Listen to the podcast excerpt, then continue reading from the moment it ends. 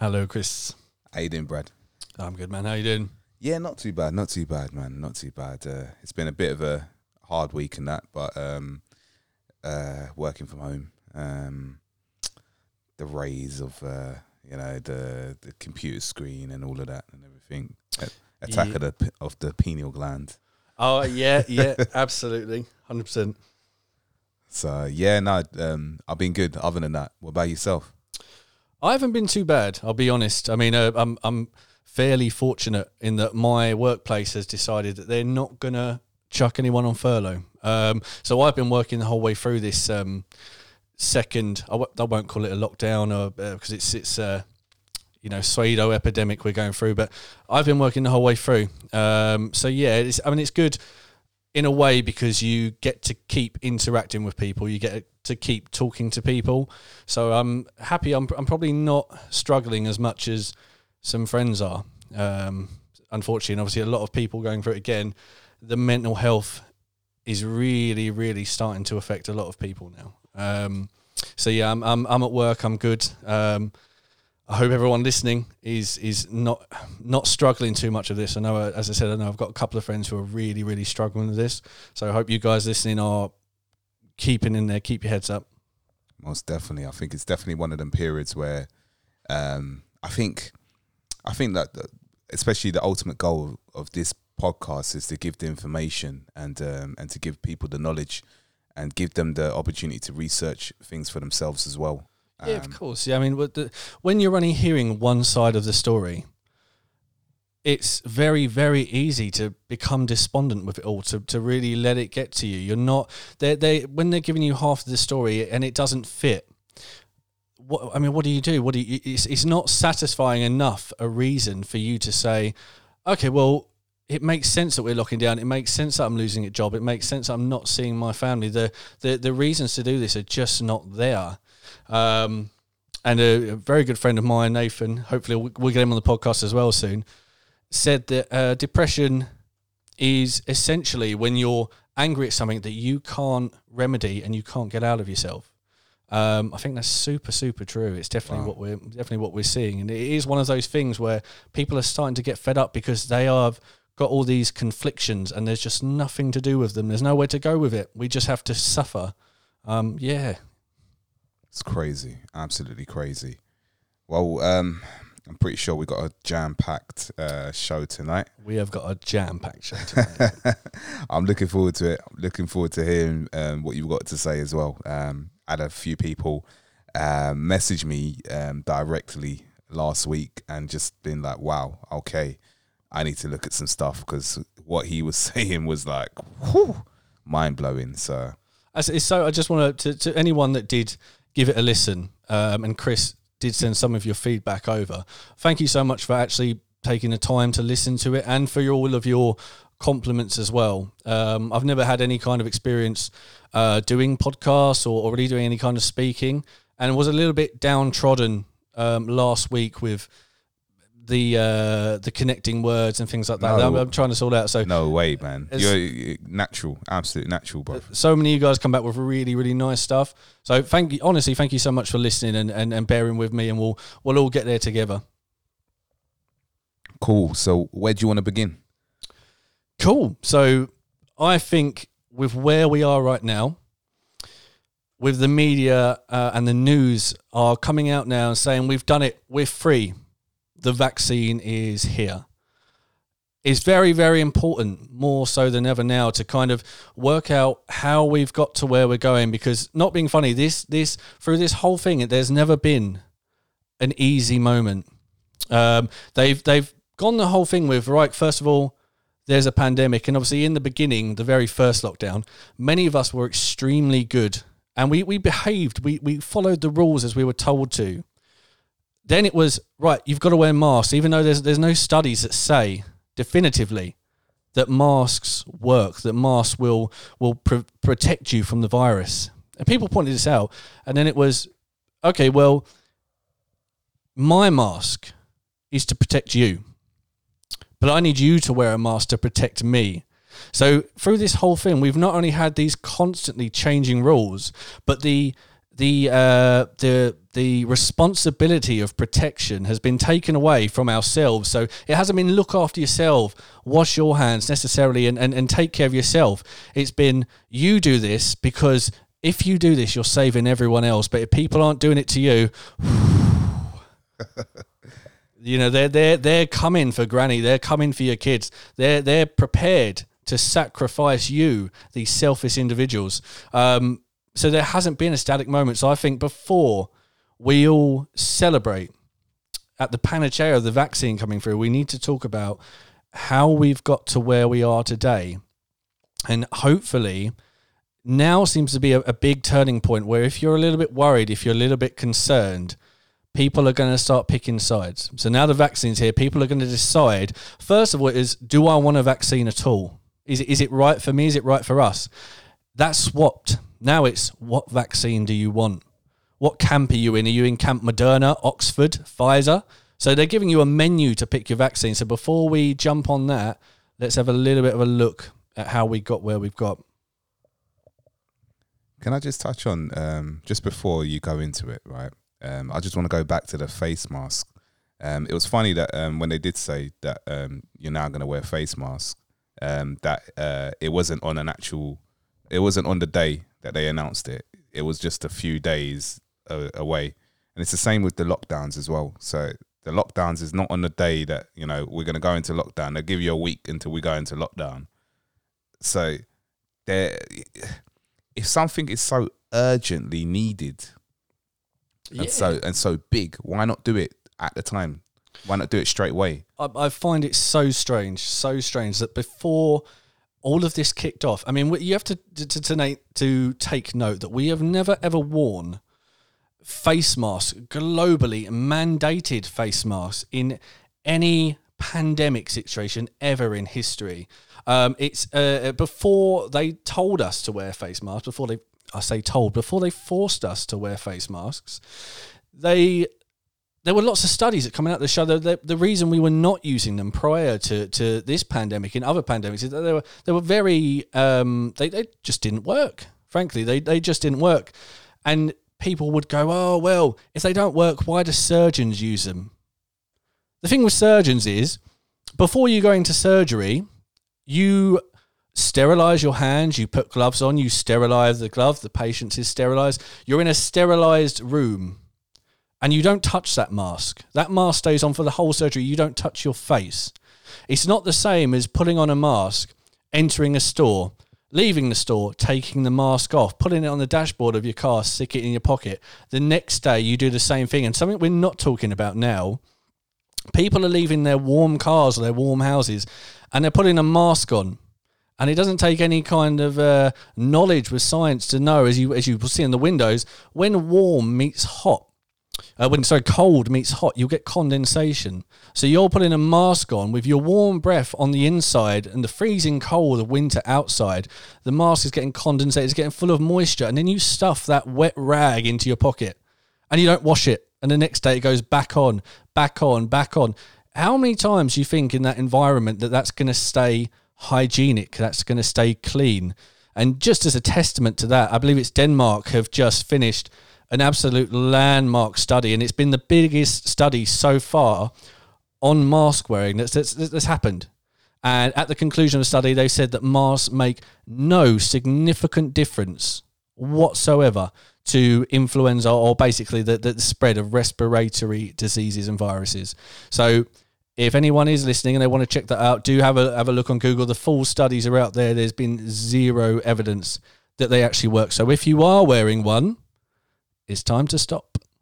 Um, with that study, has there been any coverage in the in the news in this country at all? Uh, I tell you what. So I found it on an uh, an alternative, basically news site. Um, there's a really great one I use quite a lot called AboveTopSecret.com. Um, originally started out as a as a kind of website to keep up with uh, UFOs and things like that, but has very largely now turned into basically tracking uh, politics and the epidemic. Um, I found it on there, and I popped to Google to think, right, this is a massive, massive this is a massive trial. This is a massive experiment. Uh, it's obviously got some very groundbreak, uh, groundbreaking revelations for us, especially with all wearing masks. You couldn't find it anywhere. You could find it nowhere. No BBC, no Sky News. The only place I could find it was tiny little snippets on other websites that were on page three, four, five of Google. And obviously, who really goes that far when they're kind of looking? So it has been almost completely whitewashed um, by the by the by Google, by the big tech giants, um, and and really by any of the mainstream news when it should have been front page. But of course, they don't want you to take that mask off because if you take the mask off and you stop talking about it, the pandemic disappears. That was the point. First of all, people were saying, "Well." I'm seeing my friends and family uh, and my neighbors outside. No one I know has got this, and no one I know who knows anyone that's got this. It, it, it, there was no real evidence apart from them telling you that it existed, that it existed. And it, it seemed that, uh, you know, towards the end of the, towards maybe that June sort of time, especially when it started getting warmer, people were saying, I'm not staying indoors. I'm going to go outside. I'm going to exercise. I'm going to spend time with my kids and and me and my partner used to take walks around that time anyway, and it was absolutely refreshing seeing so many. You know, our local park at the beginning around the April time was dead. Um, you, you, you, there was no one there. It was a, a complete empty graveyard. It was so eerie to walk through a massive park and through the woods, and there's just nothing there apart from birdsong. That was the only refreshing part. And then you slowly see families creeping out, creeping out, and it was as if what it what it reminded me of is, is these dystopian films when the the the grid goes down and there's no electronics anymore. And all the families just go outside And it's like they're discovering nature for the first time. So you've had so many parents playing with their kids and it was just it was honestly the most beautiful sight to see. And people had, had basically they didn't believe it anymore or they were saying you know it's not as bad as we're being led to believe. And then straight away you need to wear masks because it's common sense. Backed up by what? Backed up by what study, by what science, by none, but it's common sense. And all of a sudden, everyone had to wear a mask all the time. And it got to the case now where if you wanted to forget about it, if you wanted to essentially say, I'm seeing no evidence of this when I turn my TV off, they're saying, we're not going to let you forget. Everywhere you look now, you're going to see this muzzled NPC, this silhouette of a, of a character you haven't unlocked yet, um, that, that, that, that won't let you forget, won't let you have a moment's peace. And a, it, it does frustrate me the amount of people I'm seeing recently that are driving in their cars and standing out in the fresh air, nowhere near anyone. We are, we are acclimating to wearing these masks all the time now. But as I said, there's, there's been actual several studies now. So there was another study um, that was done on soldiers. So they, they tested about 3,000 soldiers. One, they had basically uh, follow the rules exactly, and they were monitored. So this is a good point. They were monitored twenty four seven. They were set apart from the other soldiers who were not taking any kinds of restrictions in regards to hand washing, mask wearing. I think by the end of it, they were st- uh, statistically insignificant difference. And this was across about six weeks. So there was no difference between the mask wearing and the uh, the the mask wearers. So we've got two good studies now, which are large scale studies as well, verifiable, peer reviewed, which are saying masks do not work whatsoever. Very, very interesting.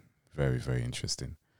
Um, it's just, it's crazy. It's absolutely crazy. I think um, the thing for me is that when I look outside and um, and I see people wearing masks, especially um, another thing that that that is kind of frustration frustrating is um, seeing there's no expressions from anyone. You can't see their expressions. Um, it's almost like people are turning into zombies, pretty much. Um, people have called out my name wearing a ma- face mask, and I'm struggling to identify who they are. Of course, people people don't like them. People do not like the the amount of uh, people I'll speak to. So if I'm at my job and people walk in and I'm going to greet them. I'm going to talk to them. We're going to sit down to maybe discuss a sale. The, one of the first things that, oh, I need to take this mask off. Can I take this mask off? And I'll be, you take that mask off straight away. Take it off. Um, and it's there is never that taking it off where it isn't followed by, oh, thank God. Yeah, yeah. It is. It, do you know what I mean? They they they they're, they're saying in the beginning, well, they're uncomfortable, but you'll get used to them. Since when has that been? You know, I'm sure at a certain stage in torture, you'd get used to it as well. But that doesn't mean it's something that should happen to you just because you can get used to it. Um, we are seeing a lot of people, more so in supermarkets now. At the beginning, it seemed if you didn't wear one and you walked through a supermarket, you were you could have been a leper with arms falling off because everyone had to look at you and, and the double takes. And now we're seeing gradually, only gradually, more people not wearing them. Um, and I do salute those people because the the the, the social stigma that just myself and my partner have had to face for not wearing a mask. And she was accosted the other day in an elevator where she went to get in an elevator where a chap was already in there in a mask, and he said, "You're not coming in here," and stood in front of the lift. Wow. And she said, "Oh, why not? Because you're not wearing a mask. My son's in here with me. You're not coming in if you're not wearing a mask." Um, and luckily, her mum is a little bit of a uh, bit of a firecracker and, and and shut this man down in no short order, who did step back. But um, yeah, we we we're being treated as though we're kind of you know second class citizens, as we're we're we're the infected, we're the contaminated, that we're dirty, or we're and it's it's awful. But people are slowly starting to say. I'm not going to wear this. This is not working for me. So that's fantastic effort to anyone has, has decided to put the muzzle down. I mean, it is um, oxygen going in and uh, um, carbon dioxide going out, the waste product, and uh, um, I fight. I struggle to uh, understand why anybody would like to circulate that um, that waste product back into your your system. It's, it's, it's, it's fear. That's what it is. It's fear. It's, it's people not wanting to go against the censor, to go against the status quo, because it's it's not an easy thing to do. It's it's really not. And again, they they also do not have access to the information that if they do get attacked by these these individuals, they don't really have the the belief, the evidence to say, well, this is why I'm not wearing it. Um, and most people are doing it for a quiet life, and that's really all. I think um, also one of the other things is that as well was that when the announcement was first made, um, I think um, my missus was like, "Okay, so you you got to wear a mask." I said, "No, I'm not wearing one." She said, "Oh, but how are you gonna buy anything?" And I said, "Well, I just won't go to the shops then." She said, "You Hmm. can't do that." I'm like, "Yeah, I'll do it." And I think even in within myself, I was like, "How am I gonna? How am I gonna do this? How am I gonna live?" And um, obviously they didn't they hadn't there was there was nothing out there talking about exemptions. It was only because um the shopping um center that i went to i i know all the security there. And uh and i was so my missus she went into a shop. I was standing outside of the shop. And then one of my friends who was security was like oh why are you outside the shop? I said oh because i ain't got a face mask so i can't go in the shops now he said yeah. He said like, are you exempt from any from anything? And um, I was just like, what do you mean? And uh, he went through the list of the exemptions and that. And then I said, yeah, I've got one of those. He said, yeah, you can go in. I said, how? He said, just say you're exempt. I said, is it? Is that how you do it? And this is on the first day. So I said, is that how you do it? And he said, yeah, like it's there. It's in the guidelines of the government. Mm. But they they never said this. No, no. So, so they're very good at. Um, so this is for me when I'm I'm thinking now. Obviously, there's a lot of people that um that probably don't still don't even know the exemptions because all you see everywhere is wear a face covering, wear a face covering everywhere, plastered everywhere. Yeah, There's it's- nothing to say. Ah, um, unless you are exempt. is is one of the fundamental cases of it- essentially mind control is just to repeat something over and over and over again. I don't know if you um if if you are so inclined. So in in the seventies there was a uh, a top secret experiment called MK Ultra.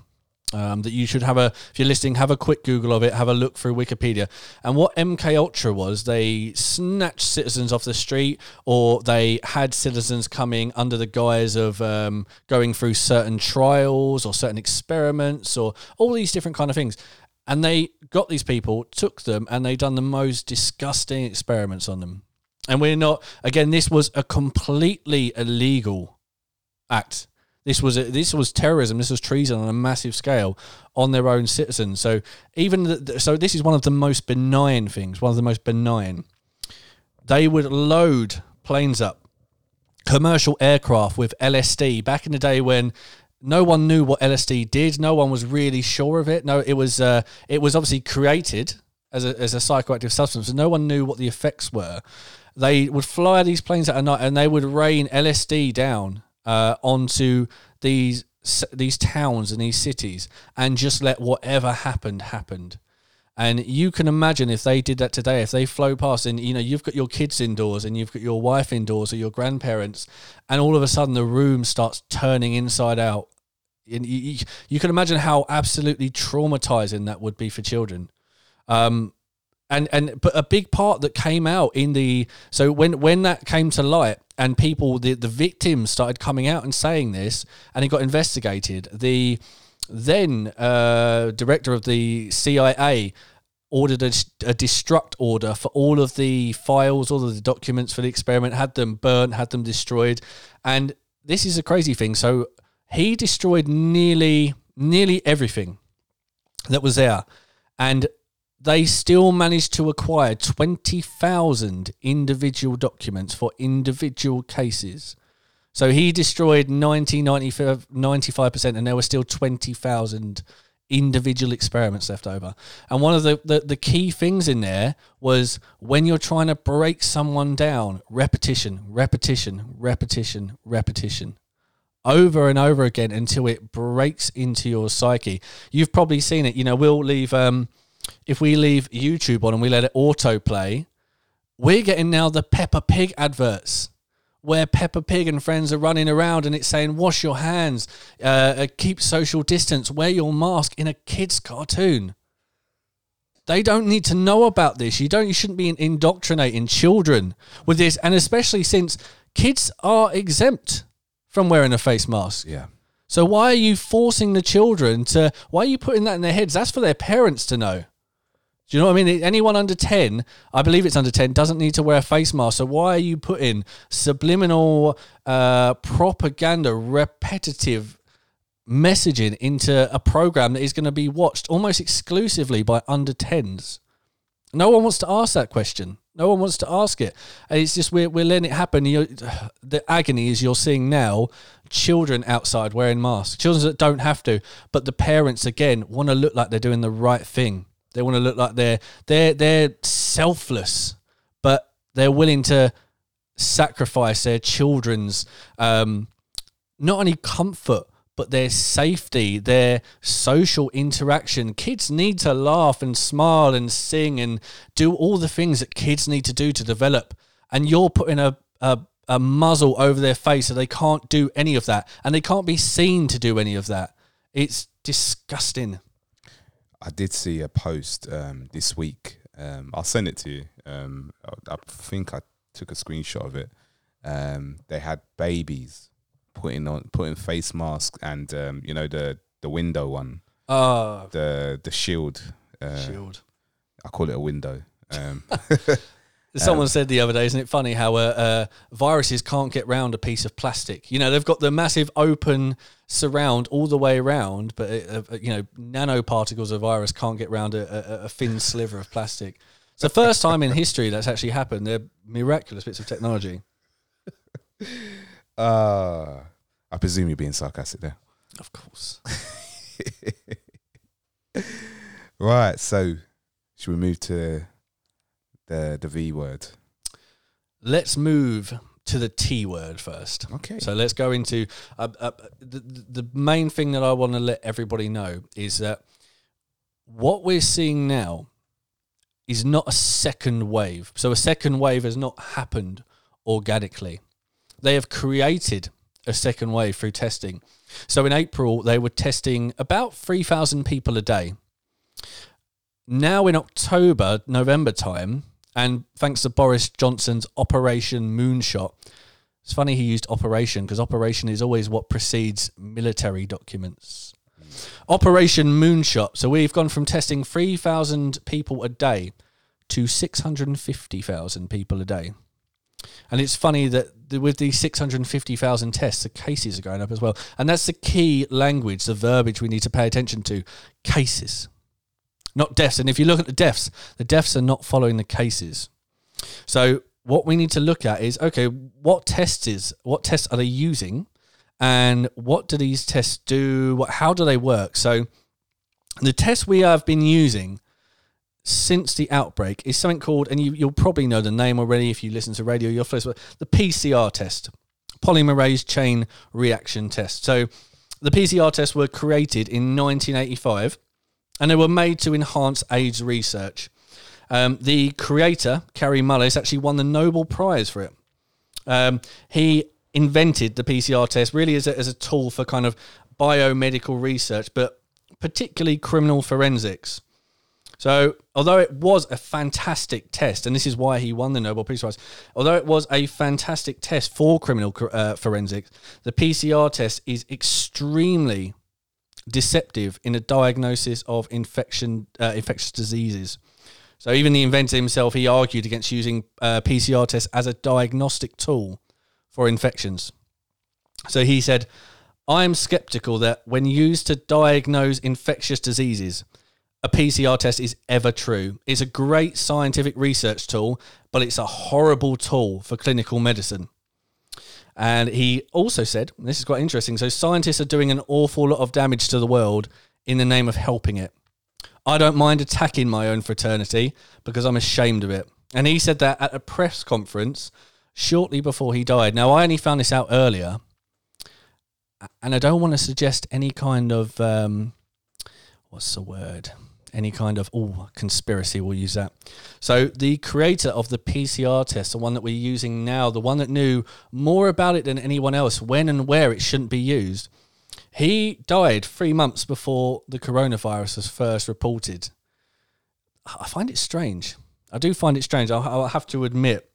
Um, but let's carry on anyway. So the the PT, the PCR test is so well known for giving inaccurate results that the America's CDC, the Center for Disease Control, warns not to give the test to asymptomatic people. And I quote, because of the increased likelihood of a false positive result. Oxford Centre for Evidence Based Medicine and the Chinese Centre for Disease Control, they're just often ad libbed as the Chinese CDC, said that up to 80% of cases that have been tested since this began have been asymptomatic. So you've got the CDC saying, do not use this test on asymptomatic people. It does not work on asymptomatic people. And 80% of all the people we've tested so far have been asymptomatic. So one can conclude from that that up to 80% of all the coronavirus cases have been false positives. And it even states on every single box of t- uh, the PCR test, this is not a diagnostic tool. It was never ever meant to look for infectious diseases. And I'll tell you why it wasn't meant to test for infectious disease. So you have your swab. And what happens is the swab is not looking for coronavirus. There isn't a test that can test for COVID 19. That doesn't exist. And this was something that uh, David Icke found out very, very early. Um, and a lot of people were kind of in the beginning going, "Oh, David, oh, David Icke, oh, he always," and then he was termed to be absolutely true, and it's been backed up by so many virologists and epidemiologists since. It is stated fact right now. So David Icke was right on this one. So it doesn't test for COVID nineteen because it can't. What it tests for is a genetic material called RNA, which I believe is uh, ribonucleic acid. Uh, and what that is, when you've had an infection, and this isn't a COVID infection, this is any infection. When you've had an infection and you've got over that infection, you have residual RNA in your system. So it's basically like the it's the um, it's the battleground. It's the soldiers on the field, the dead soldiers after the massive war, the guys that have gone in, that have fight, that have won the day. It's just the residual pieces of old, dead, broken down, defeated virus that do absolutely nothing. So you take your swab, your PCR swab, and that will run that swab, that sample through cycles. Now, the creator of the test said you should not be doing any PCR cycles past 33 tests. So for, he said past 33 applications, the test only has around a 20% chance of being accurate. So if we conclude we've not only got a test that should not be used on um, to test for infectious viruses, but we've got a test that when it's done past 33 cycles is only 20% accurate. So what are the UK and what is America and what is indeed the world? How many cycles are they running the PCR test through? So it's 40 to 45. So what we're doing is we're taking a, a, a, a virus, and you might have some RNA from a cold you had last year. They're cycling it up to 33 times, and it will say this person isn't infectious. Or they might say this person has had a cold, but this isn't any kind of substantial, there's, there's not enough RNA here to say they're still infectious.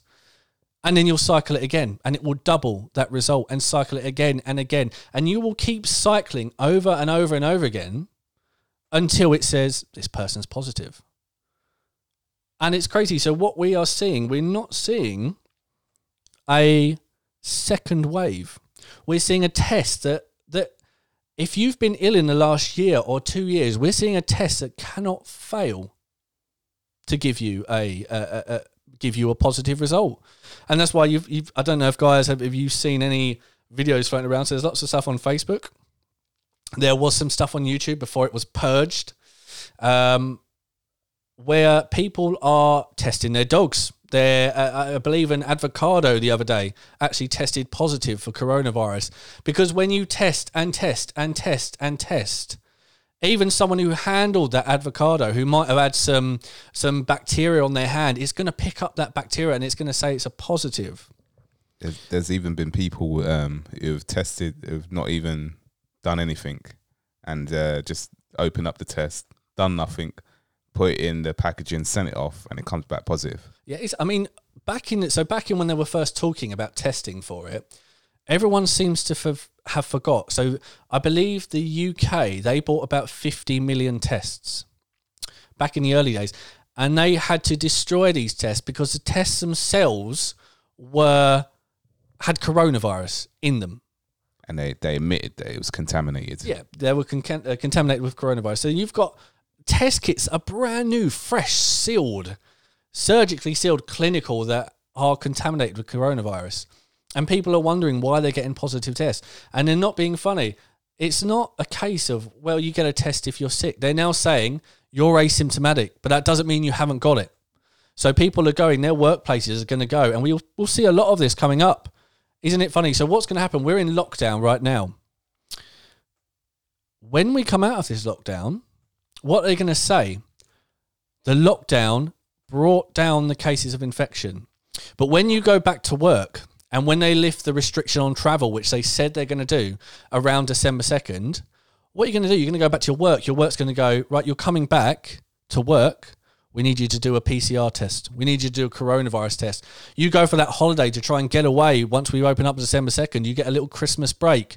What they all say now, before you fly, you have to have a test. And cases always lag by about four weeks. This is what we're always told. So that's why they do the, the 28 days. So if you have a test, apparently they won't really know you're infectious about 28 days, 28 days later. So what's going to look at where we are right now? So we're locked down in October. Not as many people are getting tested because they're staying home. So they're worried. So they're not going to go out and get tests.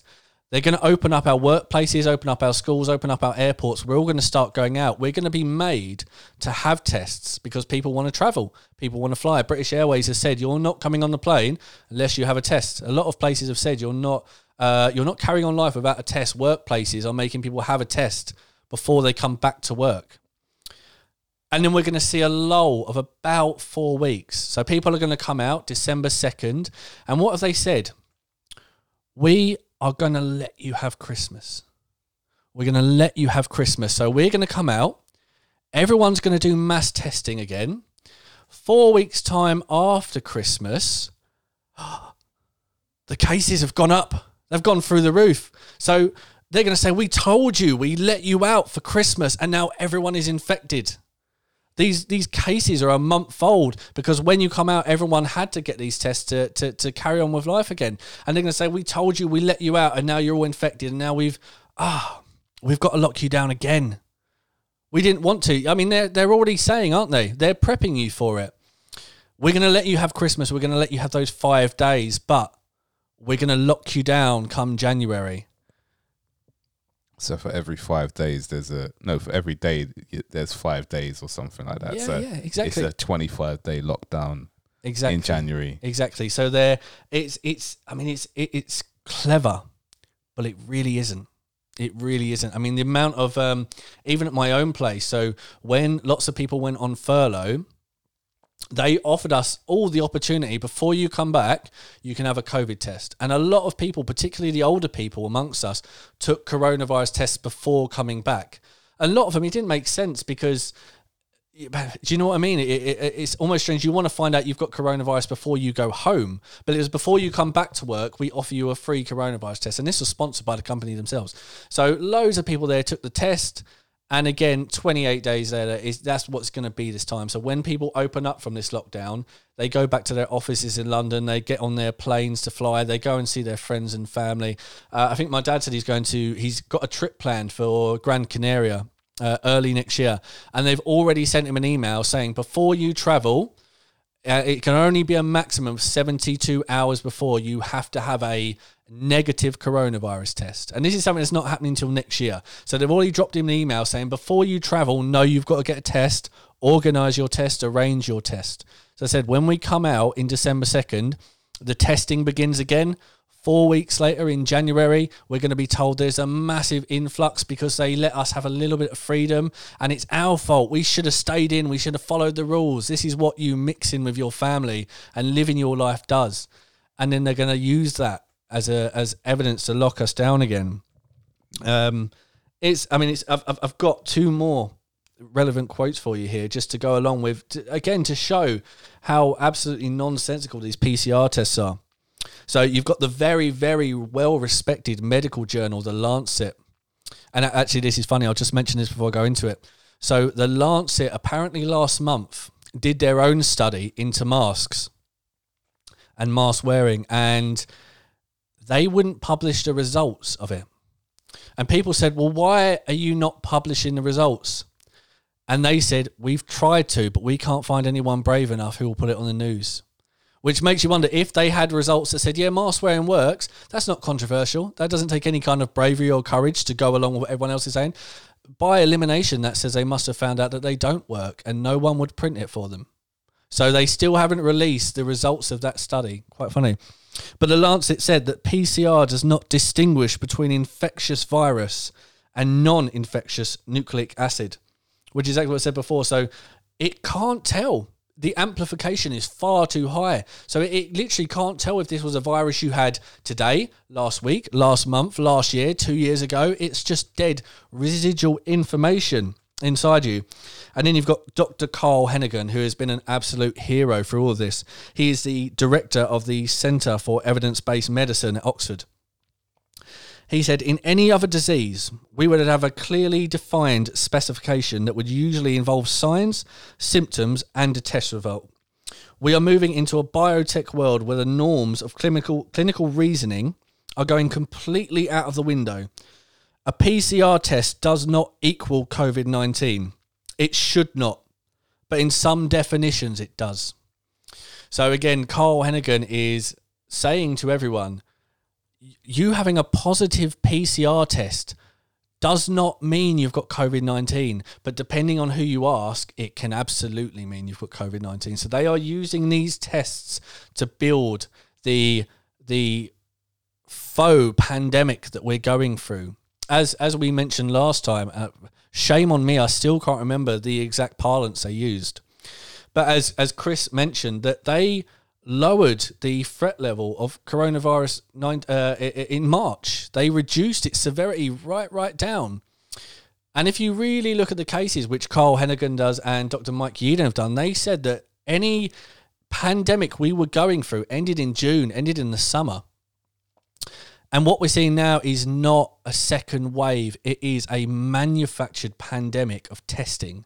That's all we're going through. So if you're thinking of getting a test, and I've had people that are getting a test just to get the test, just for the banter to say, I've got the Rona, guys. If you're thinking of getting a test, don't do it. Not only are you contributing towards a lie, but you're restricting yourself because you are allowing your medical records to show that you were infectious with coronavirus. And we don't know what's coming down the pipeline. So, what is banter right now might be the handcuffs around your wrists in the future that stop you from doing many of the, the, the freedoms that you have enjoyed. Stay away from the testing if you can, guys. Is If if it's life or death, grab a test. And I'll give one final, final little anecdote for this. So my partner's mum, and this is just this month, had a, a, a lump that's been growing in her stomach, and it got bigger and bigger and bigger, and we were understandably terrified because next to the V word and the T word, there's only one word, which is the C word, when you start growing lumps on your body that you don't recognize. It was giving her absolutely agonizing pain. She was bleeding. She stopped eating. We were terrified, absolutely terrified. Went down to A and E several times, and they said no, it's nothing. It's it's just um, it might be a, a bout of IBS, or it might just be an infection take some tablets, take some pain relief, go home. And this lump grew and grew in about two weeks to the point where when she walked around, she would put her arm underneath this lump and carry it like a like a pregnant woman. And I said we went down to A and E pretty much every day for coming on two weeks, and eventually we went down there and we said, "No, we're not going home. You're not following us, or we will sit here until you scan this, until you look into it." They gave her an ultrasound, found nothing. And eventually said, well, right, we're going to do a CAT scan. Uh, CAT scans, CAT scans came up with nothing. Um, and they did a MRI scan. The MRI scan showed that she had a massive, massive hernia. And by the time we actually managed to get all these scans for over the over a couple of days, she was near septicemic. Um, as soon as they found out she was ill, they said, right, you need immediate surgery. But they said, before we can give you surgery, before we can offer you a place, PCR test. So they gave her a test. And before she left hospital, another PCR test. So we have to make sure you're not bringing it in. We have to make sure you're not bringing it out. But you, if anyone has been following the numbers, has been following how they're doing this, you know that if my mother in law died in hospital from blood poisoning from septicemia or a complication of that surgery, she would have tested positive because everyone tests positive for these results. She would have gone down as a COVID 19 death. And we are seeing that absolutely everywhere. We're seeing people that are. There was a. In the Daily Mail the other day, a 51 year old builder fell off his ladder, hit his head on the concrete, got up, uh, passed out. By the time the emergency services got there, he died on the scene, went down as a COVID death. And now his family are fighting through the courts because the doctors basically said, well, he had COVID at the top of the ladder, and the COVID forced him to uh, fall off the ladder. And the, the the blunt force trauma to the head isn't the important bit. It's the fact that the COVID knocked him off the ladder, and so we're going to put COVID as cause of death. I think there's a lot of. Um, I was doing uh, a lot of research in the in the summertime, um, and I wanted to know what the reasons were for this because I did know um, I knew a few people that passed away um, this year, and it went down as COVID, and it wasn't actually that, and um, the families were very upset. Um, so I wanted to realize what, what, you know why is this happening, and um, what I did find out is that. So if you tested positive, I don't know if I can't remember if it. I know the hospitals were getting it, the money. I don't know if the test centers were, but if you tested positive, they get thirteen thousand pounds. Yep. If you if you're put on a ventilator, they get thirty nine thousand pounds. Yep, yep. And If- that was that was opposed to something like, uh, yeah, and it was if you're put on a ventilator with COVID, you get as you as you said around that thirty nine pounds. If you're put on a ventilator for influenza or regular flu, it was something like fourteen thousand. So it's specifically saying a COVID ventilator that got you that extra money. Unreal. And then if uh, if if they put COVID on the death certificate, it's forty three grand. So um, I actually know I know someone um, who's from Lithuania. Um, his mum passed away Mm. um, not too long ago, and um, they were asking for the body. Um, they wanted to to bury her, Mm, and uh, the the doctor said no, they can't um, because obviously the, the the pandemic that's going on at the moment right now. Mm. So he said, okay, listen, um, uh, what do I need to do to get the body? So the doctor said to him, all right, listen, if you let me put COVID on a death certificate, I'll give you 600 euros. No. So the guy, he lost his mind. He said, absolutely no way. Like, no way. That's, you know, no way am I doing that. Flipped out. So obviously, for me, I'm thinking, okay, so the doctor clearly is going to get money for Mm. this Mm, mm. and willing to give up 600 euros of that money. to for this to happen so that they can push up the numbers, and which I find absolutely disgusting. And he was absolutely disgusted as well, and um, he wanted to shout out about it, but it, it got covered up. I mean, that, that they had the same thing. So I, I can't remember the exact details, but there was a very, very, very publicized story, a very infamous story where uh, a, a couple had a baby and the baby died from something completely unrelated, and the hospital put it down as a COVID death. And there was a massive kickoff where they had to go to court and say this wasn't a COVID death, and that was all over the news. And eventually, it came down, and the, I think the, the the doctor who actually put it down as COVID got investigated, and he went through some kind of disciplinary process. And he said, "Why did you put the baby down as a COVID death? It didn't have a COVID test. It had none of the symptoms. This was very clearly a case of unfortunate infant mortality." And he said, "I did it because there's a financial incentive to do it." And I mean, this has been if even if you look at the numbers right now. So I looked at the numbers for the BBC the other day to find out where we were in regards to these excess deaths, and still under the numbers, still to this day, it says the number and it says um, deaths within 28 days of a positive coronavirus test they're still marking down. As long as you've had some kind of test and you die, they're still marking you on the numbers absolutely crazy. Um, one of the things that I, I wanted to um, ask you about was um, obviously that there are p- people um, getting positives um, and then getting the no taste and no smell mm. symptoms. So in their head, I, I, I know someone that that did that got a positive result. I was nowhere near them anyway. They're in a different county altogether. Mm-hmm and um, they said that they had the no taste and no smell, and obviously, you know, um, I kind of saw it the way that they were talking. I knew they were going to be fine, which they were afterwards. Yeah. Um, but I saw it as a, a, a placebo effect, as in they. I, I feel that they did get the no taste and smell because a lot of people were saying it. But where do you think the taste and smell is coming from? What what is that? Do you think? I mean, people are getting. Uh, I think people. One of the, the, the the major things that has been forgotten through all of this is how virulent, how deadly, how lethal, good old fashioned influenza is. So obviously, influ- I mean, if you look at uh, 2019, to 650,000 people died last year from influenza worldwide, and it's. I mean, uh, thank God that COVID's come around because it's cured the flu. So this this year in the world, I think we've only had about uh, poor 350 deaths. So 650 down down to 300. We've been trying to get the the cure for the common cold for years, and COVID has come along and saved the day. So there's a silver lining for the coronavirus. I'm I'm, I'm backing it for that. But uh. it's it's crazy that I mean I've had flus before that have absolutely wiped me out. You know, literally abolished me. Well, I can't move, and when I move, everything is agony. And I've been in a in a in a mess for absolute days and sometimes weeks after. And of course, now when people are starting to see the numbers, and the numbers are starting to to really.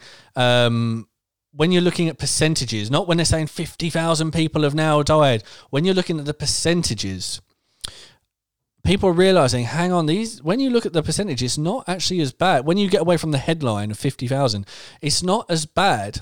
So now they're going, ah, ah, but you've forgotten something long COVID. And that's a new thing now long COVID. Long COVID. And I'm, I'm not even going to. What it's called, uh, post viral syndrome, has existed for as long as influenza existed. And it is literally as simple as I've had the flu and it's really knocked me for six.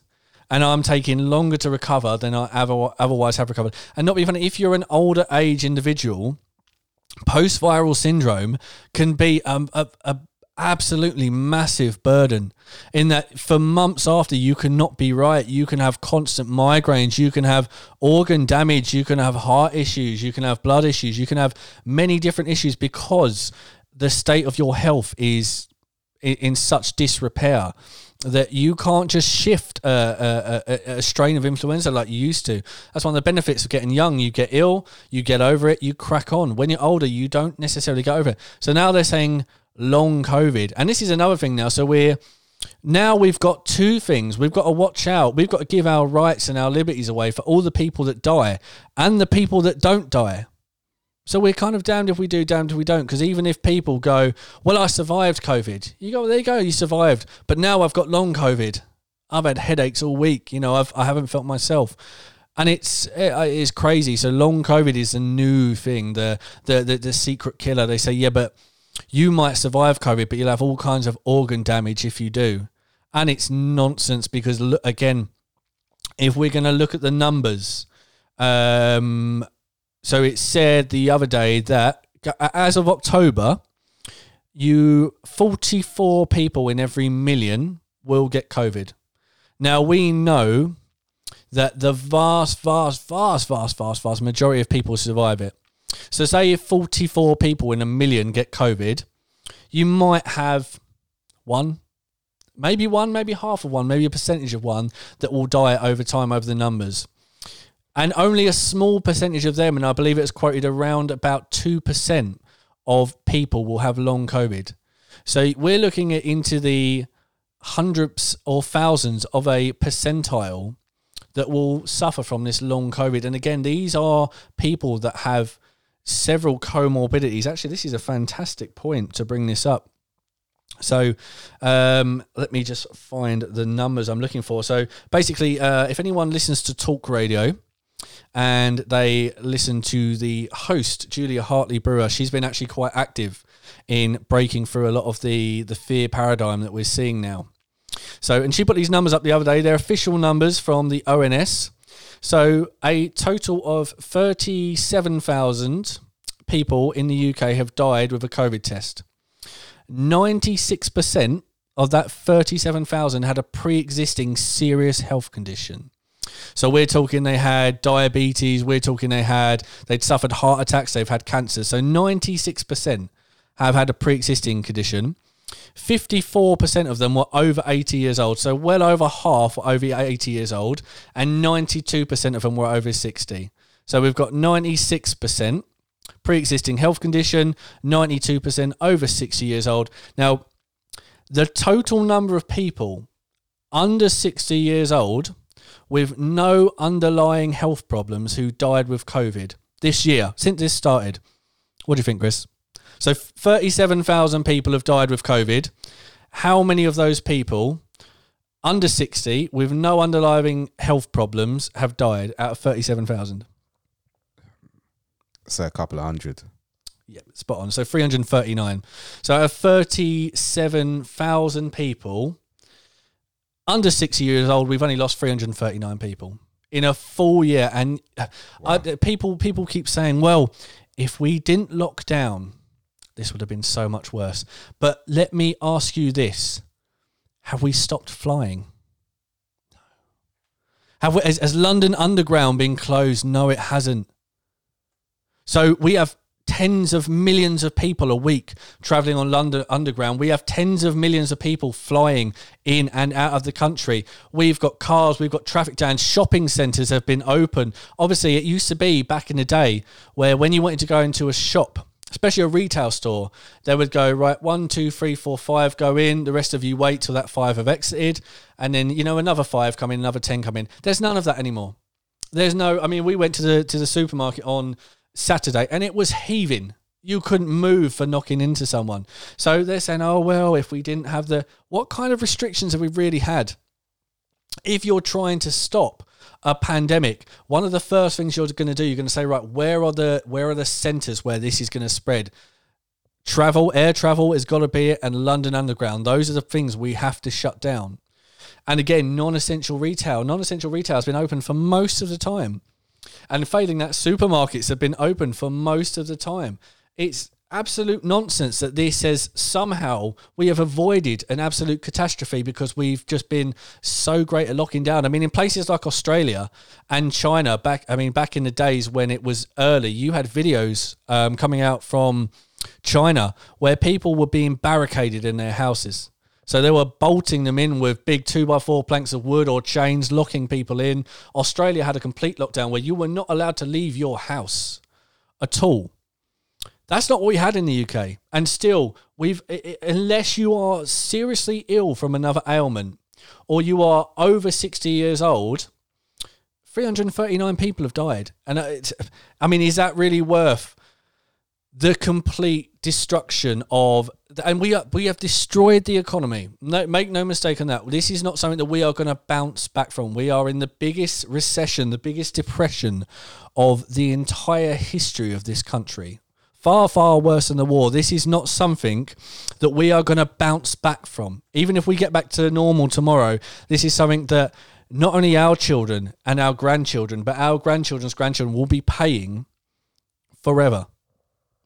is crazy. I think even when you say those numbers, and I'm thinking back and I'm listening to it, and I'm thinking, oh no, even, I did say a couple of hundred, but I I, I kind of said it as a joke. I mean, from the way it sounds, it sounds like it's uh, it was going to be a lot higher from how everything's played off in the media.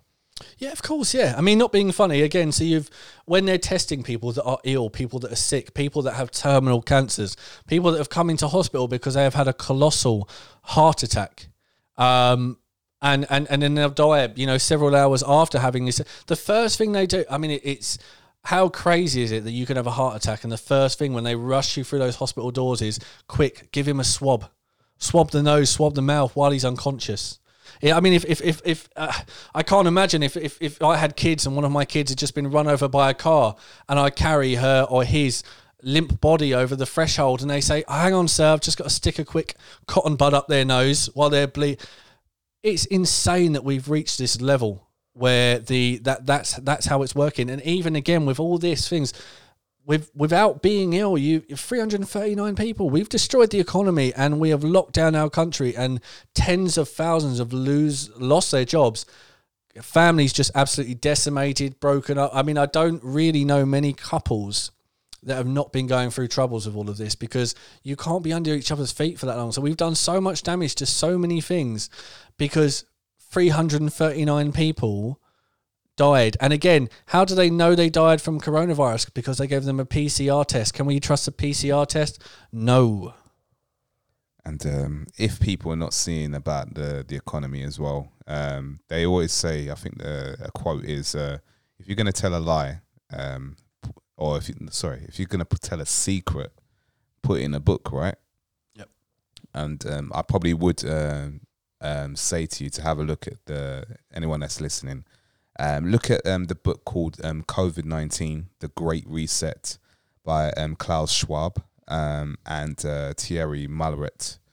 Um, that is a very good read into the indication of what is about to happen and what is about to come with a, a big global reset going on. Absolutely, yeah. I mean, I'm, I'm very excited for the time. So, I'll, I'll be a little bit of a tease here. So we uh, we would like to, to to think, and I think we we will provide you with a far more substantial and far more fulfilling reason for why we are all going through this.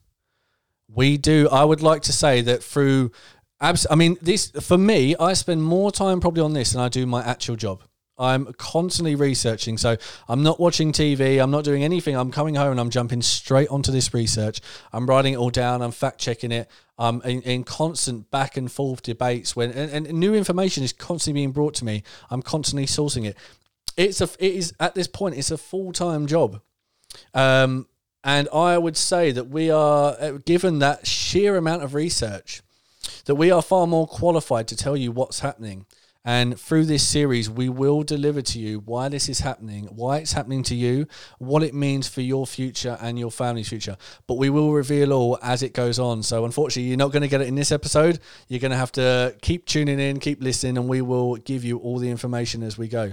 Um, but going from the testing, I think it's time to jump into the V word. Ooh. It's, it's, it's scary because it, it I mean it, anyone who listens to YouTube will probably know that people have not only stopped mentioning the word COVID nineteen. So for a long time they were calling it the uh, the beer virus because everyone would catch on to what they were saying without um, without saying it. There was an algorithm in place where anytime you said coronavirus, COVID 19, the algorithm would find that video. And if it found it to be anything other than an official source from the World Health Organization, you were demonetized. So any vid, any any time, and again, YouTubers, a lot of the truth guys, they are not massive channels. So you'll have you'll have you know 30,000, 40,000, 50,000 subs, which is quite good. And that's just enough for you to scrape by a living with a monetized video. So if you can put adverts on there, you can make what you would make in, but you know, basic full time work. You know, fifteen hundred a month, two two grand a month here in the UK, enough for you to get by on. The threat of demonetizing mean you would do all of that work, all of that research, all of that editing and production to lose all of your money, and it shut down a vast, vast majority, and the guys that are still going now have had to resort to using uh, individual donations, Patreon, and, and other donation services like that, so they can talk about this and still be able to make a living. So it is quite scary when when I when I said to Chris that I want to go over vaccines this episode. If this never reaches your, if you never hear about this, we'll know that it got shut down before we could get it to you. But there is real genuine danger these days talking about vaccines. Um, they have had the big tech conglomerates come out this week with a, a, a guarantee that they're going to stamp down on what they call anti-vax rhetoric. So if you are mentioning anything that goes against the official story, Google is looking into you, Facebook is looking into you. Um, again, TikTok, Snapchat, all these guys are constantly checking for anyone bringing up vaccines in the wrong possible way. So it's it's a it's dangerous ground we're going over, but it's something that you guys you, you really need to hear, and it's fundamental, especially when we're being told we're getting closer and closer to the vaccine. Um, now, I have to put this disclaimer in, and I'm sure Chris will agree with me. We're not anti-vaxxers. And I, I cannot stand the phrase that's been born from the Ministry of Truth when anyone who shows a slight bit of common sense or uh, uh just generally uh, a, a, concern, genuine concern. Oh, you're an anti-vax. You're one of them. One of the anti-vaxxers. It's a lazy ad hominem that's just being thrown around now to anyone who doesn't want to necessarily just chuck a brand new virus into their kids and into themselves. And what I want to go through now is quickly, if I can, the last. So, so what I'll say before going into this, the big concerns for people is again not the vaccine. So I've had pretty much all of my vaccines in school. I'm sure Chris has had his vaccines. Yep. I'm, I'm, sure you sitting at home have also had vaccines. You're not anti-vax. We're not anti-vax. Vaccines have saved absolutely millions of lives. My children have had vaccines. Exactly. Exactly. So we're not anti-vaccine. Don't task with the anti-vaccine label. We are, for the moment, with the current available information, we are anti this vaccine. And the reason is, and again, this is a, a logical argument this has been made very quickly, very quickly. And even the mainstream news has picked up where where where vaccines normally take 15 to 20 years to, to go through phase one, two, three trials, testing, to be peer reviewed, to be checked, to, to go through all the stuff they have to go. This one hasn't. So this one has, has used emergency acts and legislation to be pushed through at absolutely breakneck speed. Um, many of the, the, the vaccine manufacturers are actually using the phrase warp speed in their kind of pitches for the virus. Um, not only that, I will get into this, but this is the first vaccine in the history of vaccines that is using an entirely brand new technology that we have never, ever, ever used in vaccines before. So we've never used this in vaccines before. But what I want to go over very quickly is if you're still on the fence, there was one other instance in history when a vaccine was rushed through. So in 1976 in America, there was an outbreak of swine flu at uh, Fort Dix, a military base in New Jersey. Um, ultimately, it left it led to, to one death, and about 13 other soldiers were hospitalized. Straight away, the president then, Gerald Ford, decided to, because of this rather small and, and very, very confined outbreak, decided to begin a mass immunization program. He basically said, We cannot let this, this swine flu spread. And jumped straight into it. And before you knew it, there were adverts on the TV uh, telling you to lift the sleeve. Everywhere you look, lift the sleeve, lift the sleeve. What are we getting now in our NHS? Inject hope. I think Matt Hancock used those words the other day. Our, our nurses and doctors are soon to inject hope into the nation. But lift the sleeve back then was the uh, was the, the, the phrase of choice. Um, Gerald Ford himself even went on TV and uh, had some. Um, had a video play of him uh, look like he was getting injected, um, and generally encouraging people to, um, to, to to jump in, get involved. You know, save your save your fellow man. Um, you had a chap called Joseph Stetler. Uh, Joe was a spokesman for the vaccine manufacturers, and on their behalf, he requested indemnity for all the vaccine manufacturers, meaning that if you took this vaccine, you had no legal right to sue. So you, the president is saying, right, we've had an outbreak of swine flu.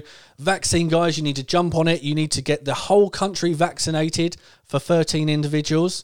The vaccine guys said, yes, sure, sure, we'll make your vaccine for you. But if we cause any damage, you can't sue. We, we take no responsibility to anything that happens to you. And not only said that, and this is something that you need to, to, to hear as well. So they made two conditions. They said, right, we'll make your vaccine. We want complete legal indemnity and you have to guarantee we'll make a profit. If you don't guarantee we're going to make a profit from this, we will not make these vaccines. At the time, the government said, We will guarantee you a profit. We'll subsidize it. We will pay you to make these vaccines, but we can't grant you indemnity. We can't do this. Is something indemnity from a, a, a, a medical um, intervention has never happened in history. The guys were happy at that time just based off the, the profit they were guaranteed to jump in. So around a month went by, and uh, one of the uh, researchers, uh, J. Anthony Morris, he's called, uh, used to work for the FDA's biologic department. He was dismissed from his job for an undisclosed act of insubordination. He went public after he was dismissed and said, I have evidence that these vaccines are not safe and they know they're not safe and they're willing to roll them out to you all the same knowing they're not safe. Three days after he made that statement, three of the big manufacturers completely stopped all process of the vaccine. So they said, right, we're not going to make it anymore. No, no reason. They just said we're not making it. Um, the government and Gerald Ford responded by saying that outbreaks were suddenly popping up all over the country. They were popping up in other parts of the world. There was swine flu popping up in Africa, in China, in all different countries. It was spreading. It needed to be controlled. Um, these were looked into, uh, ironically, and uh, it was found that there were no other cases. It was a complete media write up. There, there had been no outbreak. There had been no other cases. It was investigated, find out to be entirely false.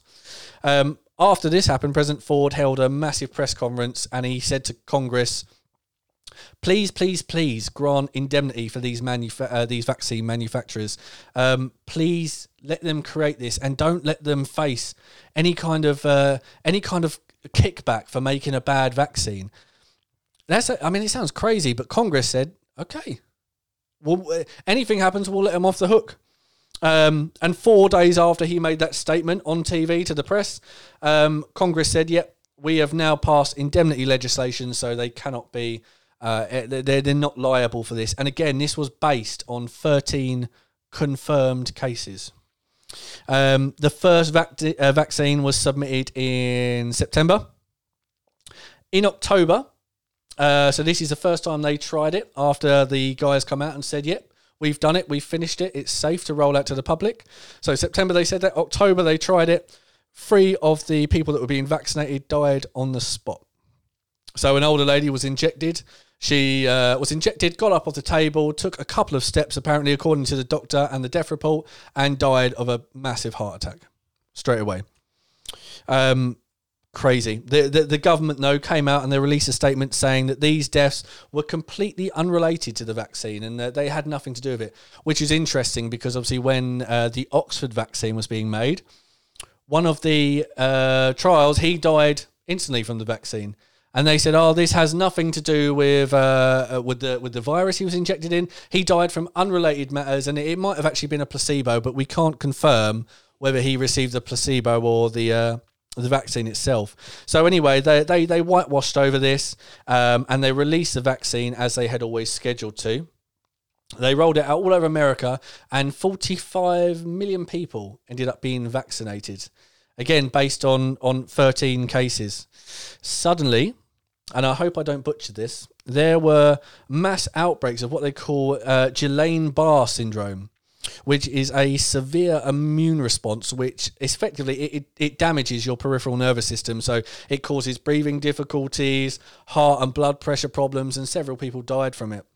Um, so that was rolled out. It was uh, September, October, uh, October time. They've rolled this vaccine out. Despite these three deaths, they've pushed it out. The, uh, and again, this this whole process started in January.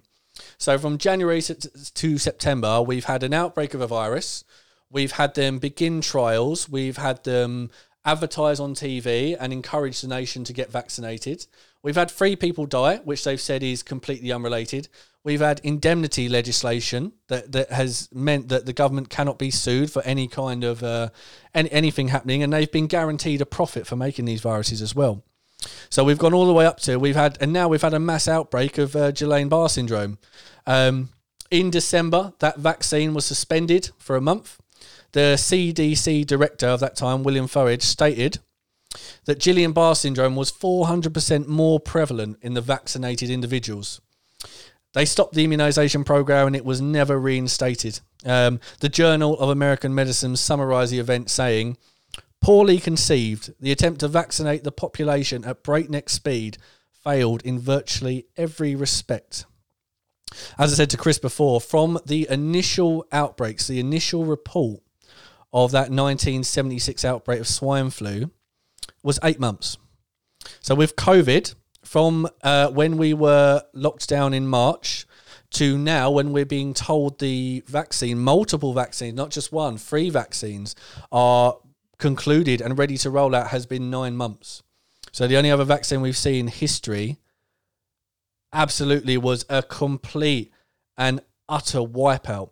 Um, and again, many people, this is not taking into account that the, vi- the vaccine that we are coming up to now, Oxford, Pfizer, and uh, Moderna, is a new technology. So the the technology that we're using in the vaccine that they rushed before that resulted in all those cases of Guillain-Barre, those three deaths, that was a vaccine that they've been using since 1796.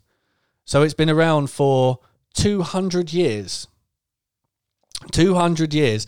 And with all of the, the, the, the evolutions in science, 200 years, and it's still cause a lot of damage that a lot of people are, are, are still suffering from. Um, adverse drug re- uh, drug reactions are a major cause of death still. Um, even after, so if you're getting vaccines now, people are still having, after 200 years of research, of implementation, of mass vaccinations. As I said, on, that is 45 million vaccinations in just the US. Just the US. And that's not taking into account that all of the soldiers from the UK, uh, from America, from Japan were vaccinated in World War One. So they have had hundreds and hundreds and hundreds of millions and hundreds of years to perfect vaccines, and they're still making mistakes like this. Um, ad, even today, adverse drug reactions, the Lancet says that adverse drug reactions could account for more than 100,000 deaths in the US every year. And just one more to go along that. In 1955, Cutter Laboratories released a polio vaccine in the US. And what normally happens when you release a vaccine, you release uh, a, a, basically a, a very, very, very weakened strain of what you're trying to immunize against. And what they did, they introduced the uh, live uh, polio into a bunch of individual. Uh, they realised that the polio vaccine in uh, the polio in the vaccine had basically failed to to implement as they want to, and instead of curing polio, um, forty thousand people were infected with polio. Um, it paralysed hundreds and hundreds and hundreds of uh, men, women, and children, uh, and ten children ended up dying um, as a result of that. So if we look in history, I mean, how when did you hear about this? When is the BBC brought? When have they brought up nineteen? Even when they're talking about how quick this virus is being rolled out, who's talking about nineteen seventy six? Who's even mentioned that? Who's even brought that up? I mean, if I was a journalist and we were talking about how quickly this virus is rolling around, I would say let's not rush this. Let's not forget 1976. That should even be a phrase amongst the, the, the, the community. Let's not forget 1970. Let's not forget Guillain Barre. Let's not forget the polio vaccines in 1955. Let's not forget about these because these are lessons from history that we need to be aware of, that we need to, to, to circumvent. Um, and there's been no mention of them. I again, until that happened, I had no idea that there were such colossal um, failures. And, and, and not being funny, when you're being called a anti-vaxxer, or that's insinuated on every post that vaccines are 100% safe there, if you don't take one, you're an idiot, you're uneducated. I expected to start trying to look into historical vaccines and find nothing. And find that, that, that, that my concerns and the concerns of tens of thousands of others were completely unfounded. And I found just the opposite. So again, guys, it's this. We've one instance of, a, of another vaccine being rolled out that quick, and it was one of the most catastrophic failures in medical history. Absolutely unreal. Absolutely unreal. Um, I'm just still kind of absorbing that information that is just like that was a that was a, a, a, that was quite a diatribe, guys. So I do apologise if it, if it if I, uh, I did spew on for a little bit, but no. just wanted you to get the uh, the the full story. Um, everything I've done, it's it's all uh, it's all been fact checked, it's all been back sourced, it's all been absolutely everything. So you can pop on uh, to uh, just go and Google 1976 swine flu, and uh, even when I did, nearly every other uh, web link on that is like the failure of the 1976 why we must learn from the swine flu vaccinations of 1976 so there's report after report after report where you can go and you can verify everything i've just told you and have a good read up on the history but when you rush these things through there is not the time uh, there's not the energy, there's not the patience, there's not the time and research to do these. And this is a very, very interesting point I want to make as well. The FDA to mark a vaccine as safe to roll out only need you to prove that there is no immediate reaction. So once you've been injected, there's no immediate reaction and there's no short-term reaction either. So we're talking 2 weeks to 2 weeks to a month. So if you have no adverse re- reaction in a month, that vaccine is stamped safe. That vaccine is rolled out, pumped into your children, pumped into yourself. And as we know, some uh, I mean, if we look at example thalidomide, um, if we look at that, we didn't see negative effects of thalidomide for 10, 15, 20, 25 years after when children were being born with no arms, no legs, absolutely grotesque mutations, um, and nothing came back. Look at the tobacco industry. For years and years, they lobbied and had doctors say how smoking was good for you, how it uh, you know developed your your voice into a nice manly tone, and that was everywhere. And and 50 years later, we had a, a swathe of lung cancer deaths purely from that. So the fact that you're not hearing about it is not by mistake.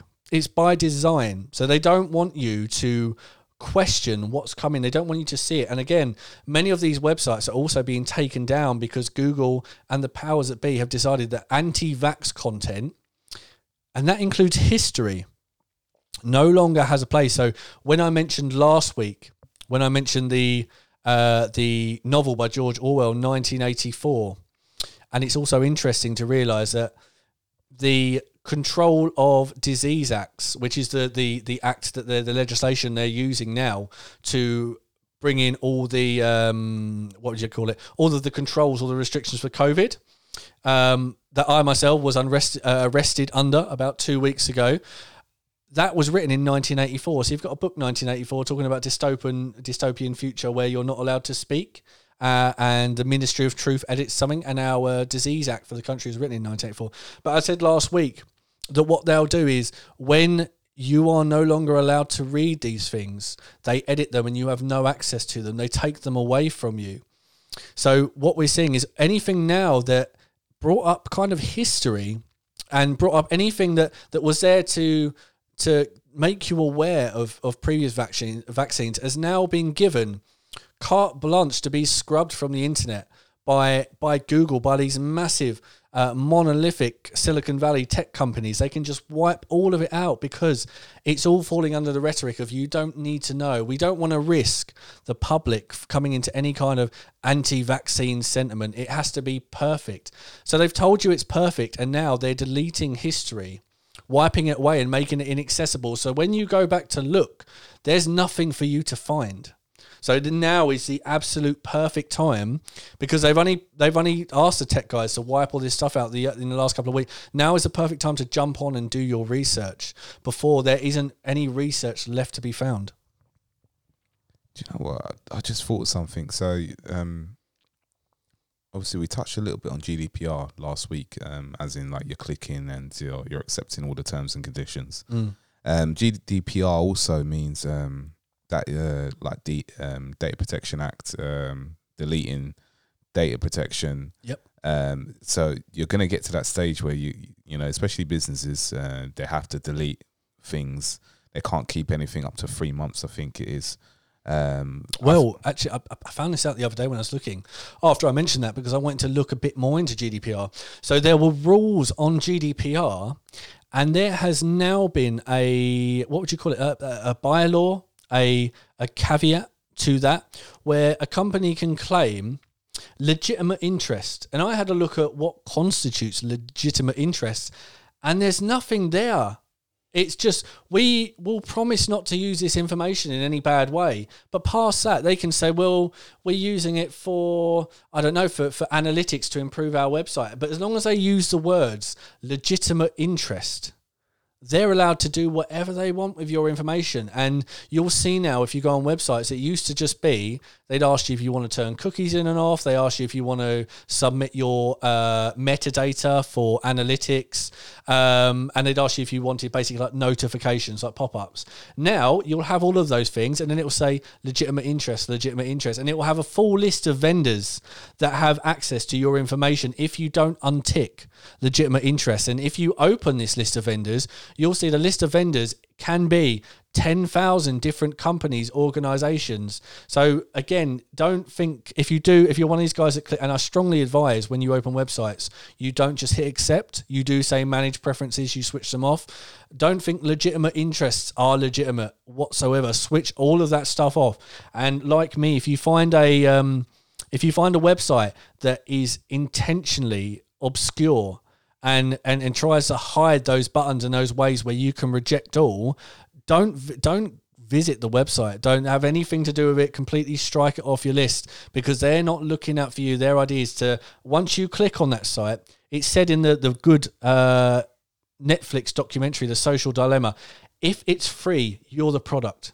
So these websites are not charging you, but they're going to take everything about you and they're either going to sell it in the best case they're going to sell your information so you get prank calls, you get sign up to offers, you get all this stuff you just really don't want. But what they do under the legitimate interest category is really up to them. I still get phone calls from uh, all these companies for a competition that um, that I decided not to take part in, and uh, they said they weren't going to do anything for my data with my data, and uh, I know it's the company because I gave them a different name, and they always ask for that name, and so I'm able to say uh, no. Yeah, that's a, clever way to do it.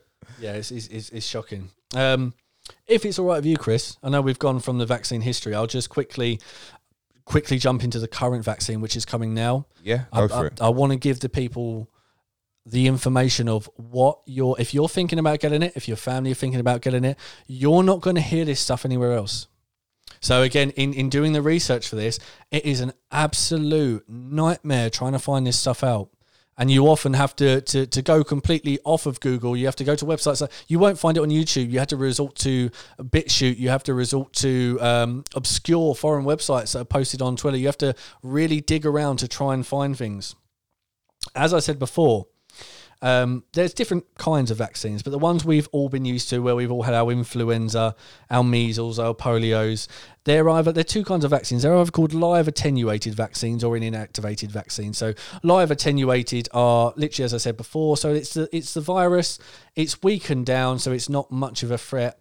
It's then injected into you, and the idea is because it's a weak virus, because it's only a tiny percentage of what it would be if you call it naturally you can basically build the antibodies for it in the T cells. You can fight against it without the threat that you're really going to get overwhelmed because it's a small amount. So it's it's a it's um it's a one sided battle essentially.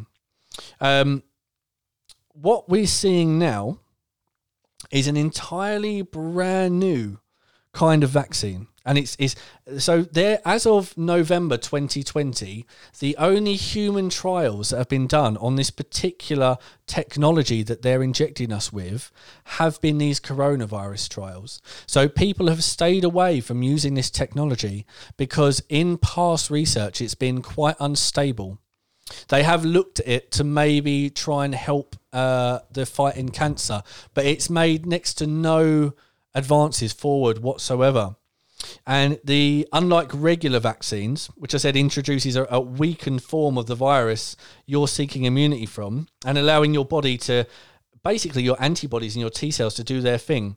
The new mRNA vaccines use a, a lab created RNA uh, sequence and it hijacks your body's protein making uh, machinery. These are called ribosomes. And it forces them to create, recreate the virus inside your body. So it's effectively injecting a blueprint of a virus into your body. It then forces your body to make that virus. So it forces your body to use its own cells to create coronavirus inside your body, hijacks you. Um, and the notion is then you're you've got coronavirus and your antibodies know what it is, they recognize it, they know how to fight it. Um, this is quite interesting. So, I mean, me and Chris, we're both spiritual. We both believe in a creator. We both believe in intelligent design. Where you are on that spectrum, it doesn't really matter. But what I want to give you is something. So, when you are naturally exposed to something is a completely completely different case of someone pushing something into you so i will mention it's it's it's related and it's not so there's a really good book by t colin campbell called the china study and what it was t colin campbell was part of a, a massive 20 year study on chinese citizens when they were looking into ways to cure cancer and they had found the, the scientists had found that when they cancer ridden patients were eating a lot of carrots. Strange. Eating a lot of carrots. Their tumours suddenly stopped growing, sometimes entirely, and other times the growth rate was really, really slow. So the scientists looked in and they said, what is it? We've tested all the other things in these carrots. We've tested the vitamin A, we've tested the vitamin C, the D. We know these are not stopping the cancer growth. It's not those. So it's got to be the beta carotene, which is where carrots get their name, the the the chemical beta carotene. They then took the beta carotene out of the carrots. They put it into a pill form, a supplement form, and they gave all the cancer sufferers the beta carotene supplement. And what they found was the cancers grew quicker and more virulent than they had without beta carotene. And it's the same if you're eating food. You, you, from a from a, an almost uneducated perspective, that you would think that right, I put food in my mouth, I chew it, I swallow it, my stomach gets ground up food, and that helps with digestion. So, what difference does it make if a machine grinds my food up and I have a pipe that goes straight into my stomach? And it, the end result is the same. Ground food is going into my stomach. But when you chew, when you masticate food, you have individual responses in your brain that are completely absent when you're just injected with food. You have specific enzymes, starch amylase in your mouth, which develop specifically to break down. There is a whole process that was there naturally that's always been there. And the thing is with this virus, there is a big difference between you running into a bacteria or a virus naturally, it invading your body, your body and your T cells and antibodies realizing it's there and fighting it than someone injecting a blueprint made in a lab into your system that tells your cells, cells that are there to repair you, you know, to, to, to, to keep your immune system going, to keep your blood healthy, to keep your hair growing, your skin growing, to cells that are there for repair. Tell your cells, make a virus. So you'll have cells that are literally forcing you to make a virus. And um, I mean, the, the, as I said before, with when I mentioned the um, the polio vaccine that turned rancid essentially, and when they injected it into these people, instead of immunizing them against polio, it gave them polio. The mRNA is extremely fragile. So that's why you'll you'll hear if you do a bit of research, you'll hear with these viruses they have to be kept at minus seventy degrees, so they have to be frozen. So if they if they're unfrozen, if they're not, even if they're handled, they're knocked, they're rattled. The mRNA, the, the, the blueprint inside them is severely damaged, broken apart. And you're then I- I- effectively injecting a, a damaged, a broken, an incomplete bru- blueprint into your cells. So, but not being funny, your cells are going to try and build this blueprint, whatever state it's in, because that's a process. So, if you've got a broken virus, they're going to create the best they possibly can from the information that you've just injected into them. So you might end up with absolutely nothing at all, but you might also end up with something far, far more virulent, far, far more deadly. And what we've seen in the trials, and this was before they knew how um, fragile this this mRNA is, they've injected people, and people have had severe, severe, lasting autoimmune conditions. So there's something called a type 1 interferon response. Have a quick Wikipedia if you want to know what that is, a quick Google if you want to find out what that is. But it's a, it's a severe, sometimes uh, life lasting, sometimes chronic inflammatory and immune response in your body, which absolutely cripples you. Um, we're being told now that the Oxford vaccine, let's give up on that vaccine. You know, they're saying, oh, it's 90%. The Pfizer vaccine is around that amount, but Moderna, that's the one that we're going to be getting. That's the one to vote for. Because unlike the Oxford, which is only about 90% successful, the Moderna one is is touting about a 95% success rate. Moderna came out and in their press release on the success of their trials, and by the way, these trials weren't peer reviewed. So no other scientists looked at these uh, trials and verified them, looked at the data, had any access to it. It's only Moderna themselves. Um, they tested 45 volunteers and they could only demonstrate that eight out of those 45 had any kind of response to the vaccine whatsoever. Um, when it was asked whether the antibodies were activated from this, they couldn't demonstrate it. So they had to go to previous data they had from when they were injecting mice. They couldn't show that the eight individuals that had an antibody response, if those antibodies did anything to fight a virus, coronavirus, if it was just a, a, basically a system response without any effect. And obviously, everyone knows who's really looked into it. There are numerous things that cannot be translated from mice into people with the exact uh, exact same effect. Um, of that same study of those 45 individuals, Moderna split them into three different groups, three different groups of 15. And the idea was they were going to test three different dosages. 21% of those suffered from a severe adverse reaction.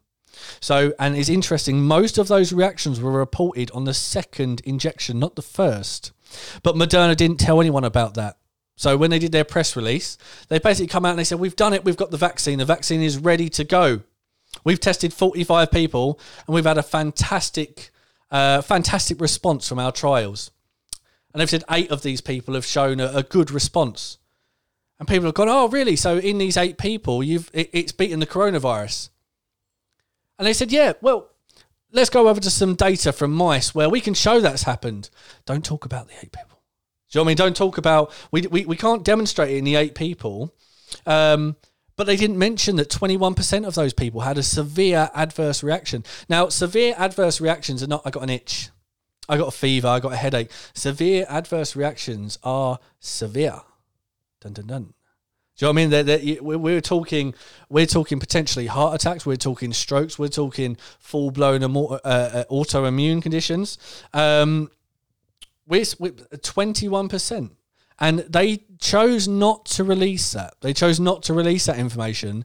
That that twenty one percent. You imagine if your children are one of the twenty one percent that have a severe adverse reaction to being injected, and of course, you're being injected with something that is unnecessary, to say the absolute absolute least. So if we look at the numbers, and these are official numbers from ONS, and these are for the world, they're not just for the UK, they're from the world. So they're from places that are hit far worse than us, like America. So under 30 years old, if you're one of the unlucky few who actually gets coronavirus and your chances to actually catch it, as we said earlier, what a 44 in 1 million. If you are one of those 44 in 1 million and you're under 30, you have a 0.004% chance to die from it.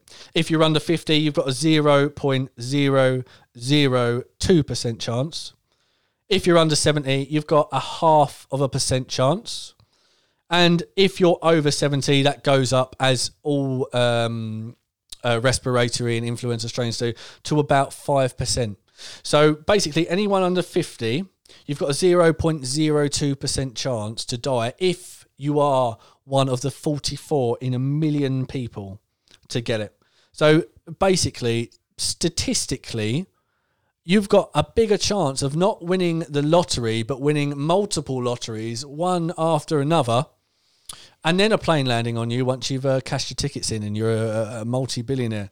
Um, so we're not only having a, a vaccine, brand new vaccine, brand new, only started human trials in November 2020. But we're having a vaccine that's been rushed through, that's been rushed through in a pandemic when things are understandably a bit chaotic. One that is extremely fragile, that is even kept at the same temperature, and is knocked or damaged, can be uh, can can be damaged, can be uh, the, the the strain that they're injecting into you can if, essentially be corrupted, and a, a technology that doesn't just inject a virus into you as though you'd caught it. It's one that doesn't inject a virus into you at all. It doesn't put food in your mouth. It injects a blueprint that makes a virus inside you that uses your own cells that should be repairing your body and fixing you and keeping you healthy and keeping you strong. It forces those cells to stop doing good work and instead make a virus. It's like your body's been hijacked to create this alien lab grown disease inside you. So you are a petri dish. That's what you become. They inject something into you and you grow a virus inside you. There are. in any other degree, if I said, right, I am going to stick you with something and then something is going to grow inside you, at what point are you allowed to call it rape? That's what I'm wondering. Something that they're forcing inside you without your consent. And I was saying this earlier. There's been a little bit of back and forth about consent because the 1984 Control of Disease Act says that you cannot be forcibly vaccinated. And again, that's what a lot of the newspapers are and the media is relying on. They're saying, oh, don't listen to these people. You can't be forcibly vaccinated. And you can't. You can't be forcibly vaccinated. But that same act says, and I've got it in front of me. So it says, if a justice of the police, uh, of just sorry, justice of the peace, or a police officer thinks that you may be infected, that you can be kept in indefinite isolation or quarantine, that you can be subject to restrictions on where you go, who you go there with, or who you meet with, and that you can be made to abstain from working or trading. And that is verbatim from the 1984 Control of Disease Acts. And again, 80% of cases have been asymptomatic. So if a police officer or a justice of the peace walks up to you and says, I think you might have the virus, you go, Well, I haven't. I feel fine. There's nothing wrong with me. 80% of cases are asymptomatic. So you, you might have it and not know it. And then how do you prove that? You take a test, but the tests always come up positive. Then you've got it. How do you prove you definitely haven't got it? I've had my vaccine. So they've got you in this place where you cannot really using their their control method you can't get out of it and i brought this up i saw this today and uh, i'm so glad i caught it just in time. So people go don't be crazy. They wouldn't do that. And even though it's in there they don't have any intention to do it. So uh, a member of the public expressed her concerns to nadine dorries who is the minister for health and social care in the uk basically saying I've heard some rumours that the vaccines might restrict me if I, am not sure I want them yet, and I'm not. I, have been hearing that I might not be allowed to travel, I might not be allowed to go to work. I, you could say I'm not allowed to see my children because you can control in the 1984 Disease Act who I see and where I go with them. You could take my children away from me, or you could take me out of my my home. And I want you to I want you to tell me that's not going to happen, Minister of Health and Social Care. So Nadine wrote back, the COVID vaccine will not be made mandatory. However, if you choose not to take the vaccine, then you will face restrictions to prevent you from infecting anyone else until society has achieved herd immunity.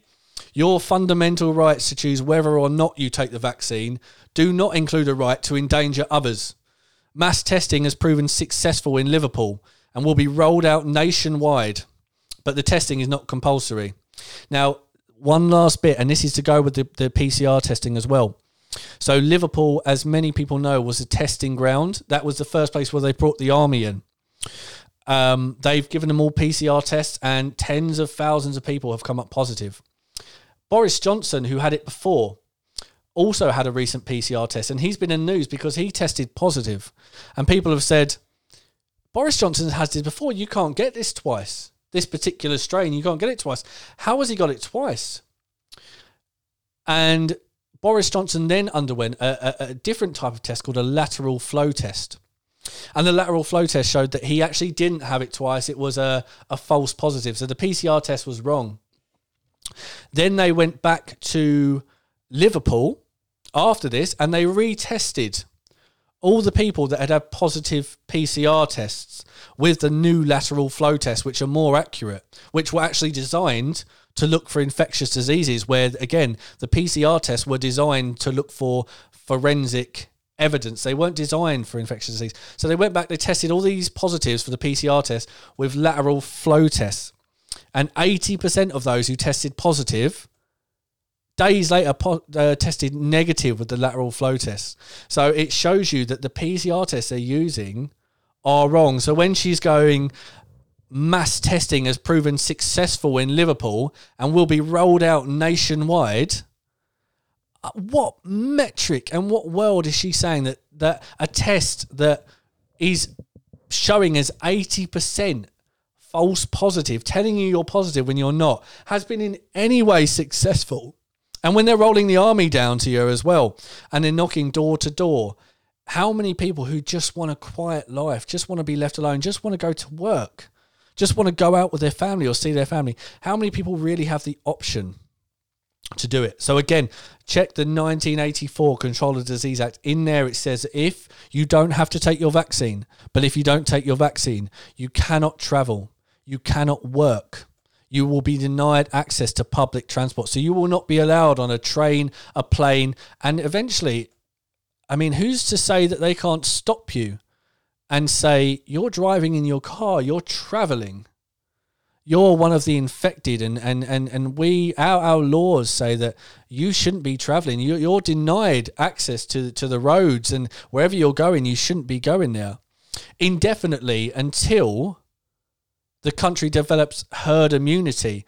But not being funny, say we are vaccinated as people are against flu. Next year, there's a different strain of flu. Or with coronavirus, we're already being told about the mink coronavirus. So 12 million minks were killed in Denmark. They're, they're killing minks en masse over the globe right now. It is a it's a, genif- a genocide of their population. So it's kind of the case where even if you are going, well, do you know what? I'm not going to get my vaccine. I'm going to wait for herd immunity. I'll wait for everyone else to be immune. Next year, after the vaccine, for those that are left, everyone's going to have the mink coronavirus then, and herd immunity isn't achieved for that. So they are holding you in a temporary limbo that you cannot escape from.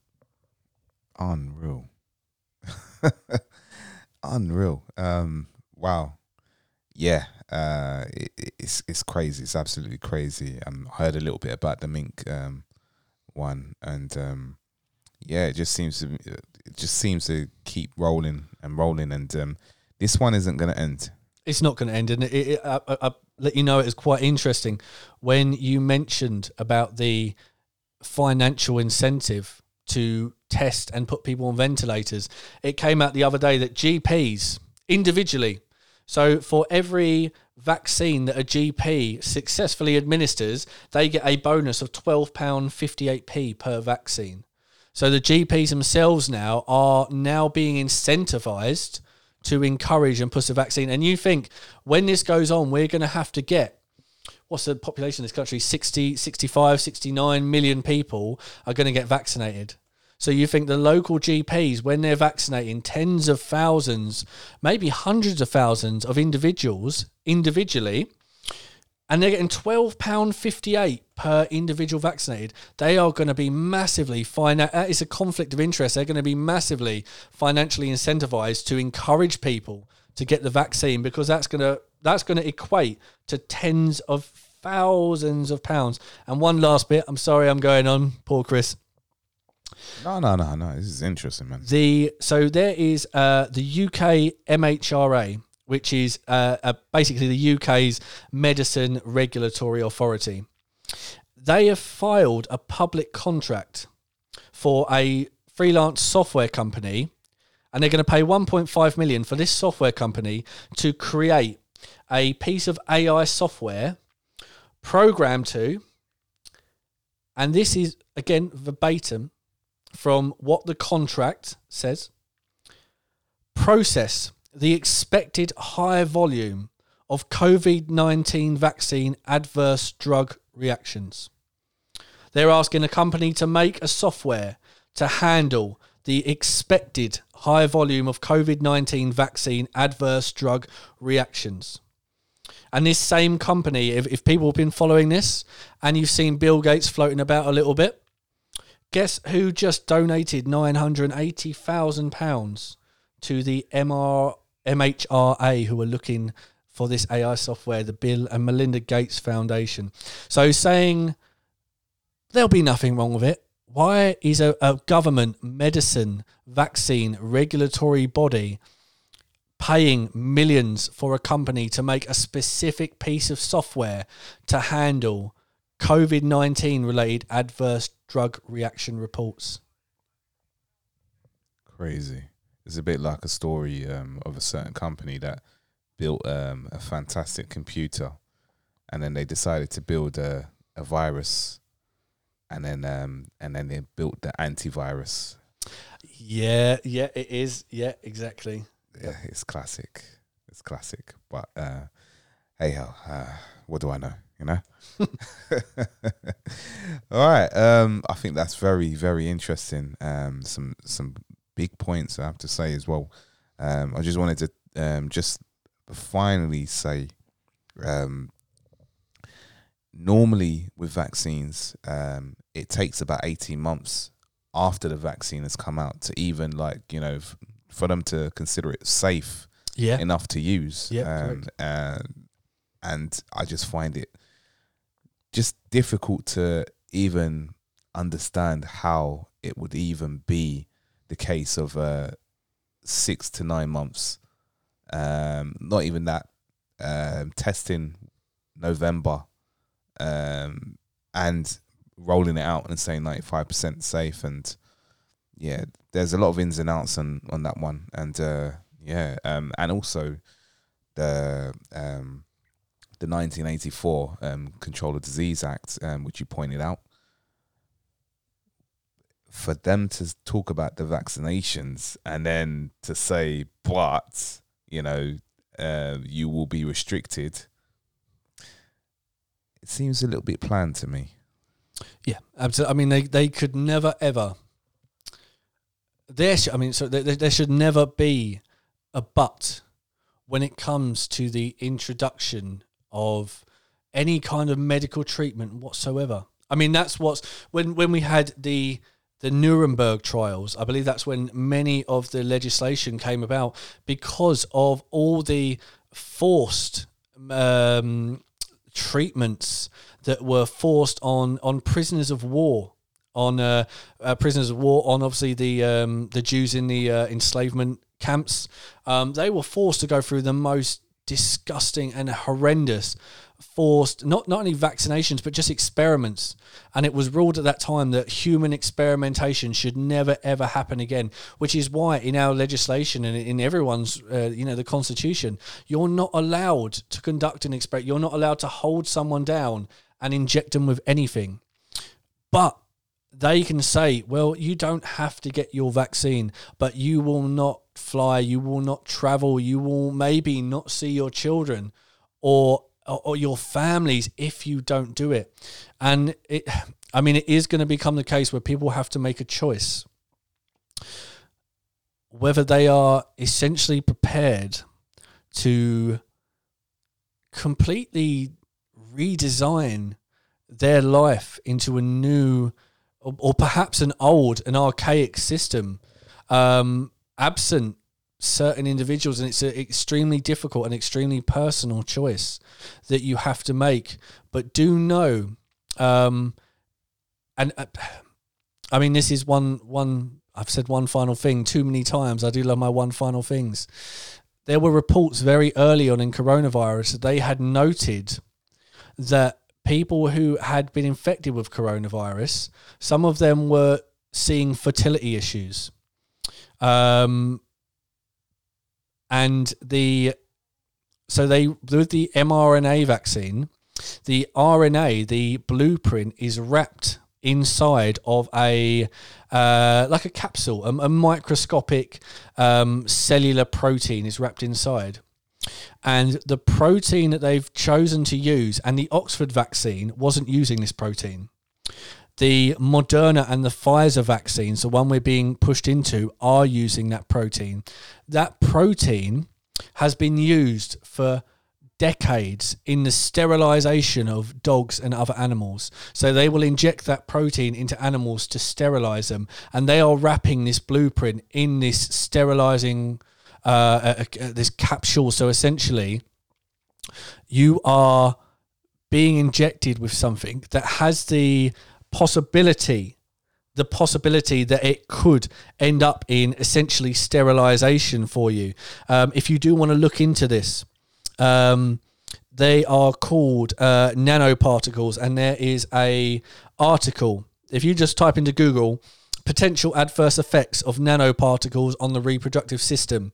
It literally goes over the full study uh, and tells you how these affect all the different cells and reproductive systems in your body. And again, that's specifically why they use it in animal chemical castration and sterilization. So if you are thinking that this is something that you might consider and you're thinking about having children or you're thinking of injecting your children with a protein that they sterilize dogs with on a on a daily basis, please do your research first. Please, please, please do your research first because it makes a very macabre and scary sense that the Oxford vaccine was our holy grail. The one vaccine that didn't use these proteins actually used a safer protein to carry this, and the Moderna and the Pfizer vaccine are using these these nanoparticle protein that is a, a reproductive and endocrine disruptor. Wow. I think, uh, yeah, that that is a lot to absorb, and um, whew, yeah, I think uh, that last bit, uh, yeah, that that's uh, that's a lot. I, I'm, I'm speechless. It's interesting because when it, if we take this vaccine and in two years, five years, 10 years, we start noticing we're having reproductive problems. I guarantee the one article that didn't get purged off the internet are the articles that said coronavirus is, is we're noticing people being having sterilization fertility issues once they've had coronavirus. And you'd never know because they had that data, that evidence back then saying that coronavirus can cause this. So fertility problems you're going to link it back and you go, oh, we knew this. It was coronavirus. We shouldn't have waited so long to get the vaccine. If we did it earlier, less people would have been infected. And maybe now we're facing these problems with, with reproductive health, which is already, if you have a look at male uh, fertility rates, um, uh, for example, like uh, male sperm samples have showed a 50% discre- uh, decrease in the last 50 years. So men are slowly turning, uh, well, they're, they're slowly being sterilized, and no one can equate to why this is. So scientists have said this is happening, and this is a real endemic situation. This is catastrophic but we don't know if it's lifestyle factors, if it's the food, if it's the water. We don't know what's causing it, but we know that male fertility is just plummeting at a never before seen astronomical rate. And it's not, again, if you're thinking of maybe having kids or you're not sure, the one thing you don't need when you've got so much against you is to be injected with an animal sterilizing agent um, that's going to produ- that's going to damage your your fertility, your chances of having a family, your chances of being that that that that new one of the most arguably fulfilling experiences of an individual's life that you could be denied it. Is it worth it to save yourself from a zero point zero zero zero three percent chance of death if you are one if you're sorry if you're one of the 44 in a million that get it in the first place you know what before i go and i and um, i think um, in my head this is where i want to round it off for me. Um, i would very much encourage you all to, to have a look at two things that scream at me as you're as you're talking about this agenda 21 and think tanks. The i'm not going to touch on it uh, i'll probably say just have a look at those two. Um, and uh, yeah um, i think uh, for me it's pretty clear where where that one's going Yep, absolutely. Last sign off from me. So as I said, uh, have a Google, try and find that uh, that Denmark Mars study that proves they don't work. Um, have a Google of M, uh, how to say M, M for mother, RNA, Romeo November Alpha vaccines. You will see that the first human trials on them were November 2020 for coronavirus.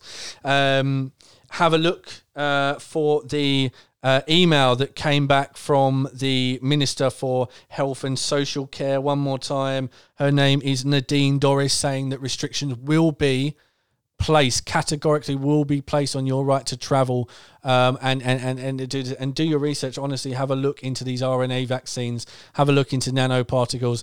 Um, what I would advise if you're listening to this now and you're thinking, cool, I want to research this, um, grab a pen and paper uh, backtrack over this, and when I've mentioned the names of these studies or these uh, particular enzymes, these proteins, write the name down, and then go forward and do your own research, and you will quickly verify. Unfortunately, that everything that we brought up tonight is is agonizingly true. Um, and now is the time to educate yourself. Now is the time to to to make a decision where you're going to go for the future. Because if you make the decision now, you have time to prepare physically, mentally, spiritually, financially, have time to prepare for everything that's coming. If you decide next year that stuff with the vaccine is making you uncomfortable, there's going to be no short time between you deciding you're not sure and them deciding that you're taking it or you're not working anymore. So do it now and protect yourself now. Give yourself that armor um, of now. Knowledge is power. Hundred percent. Until that, until next week, I guess. Till next week, guys. Thanks so much for listening. Thank you.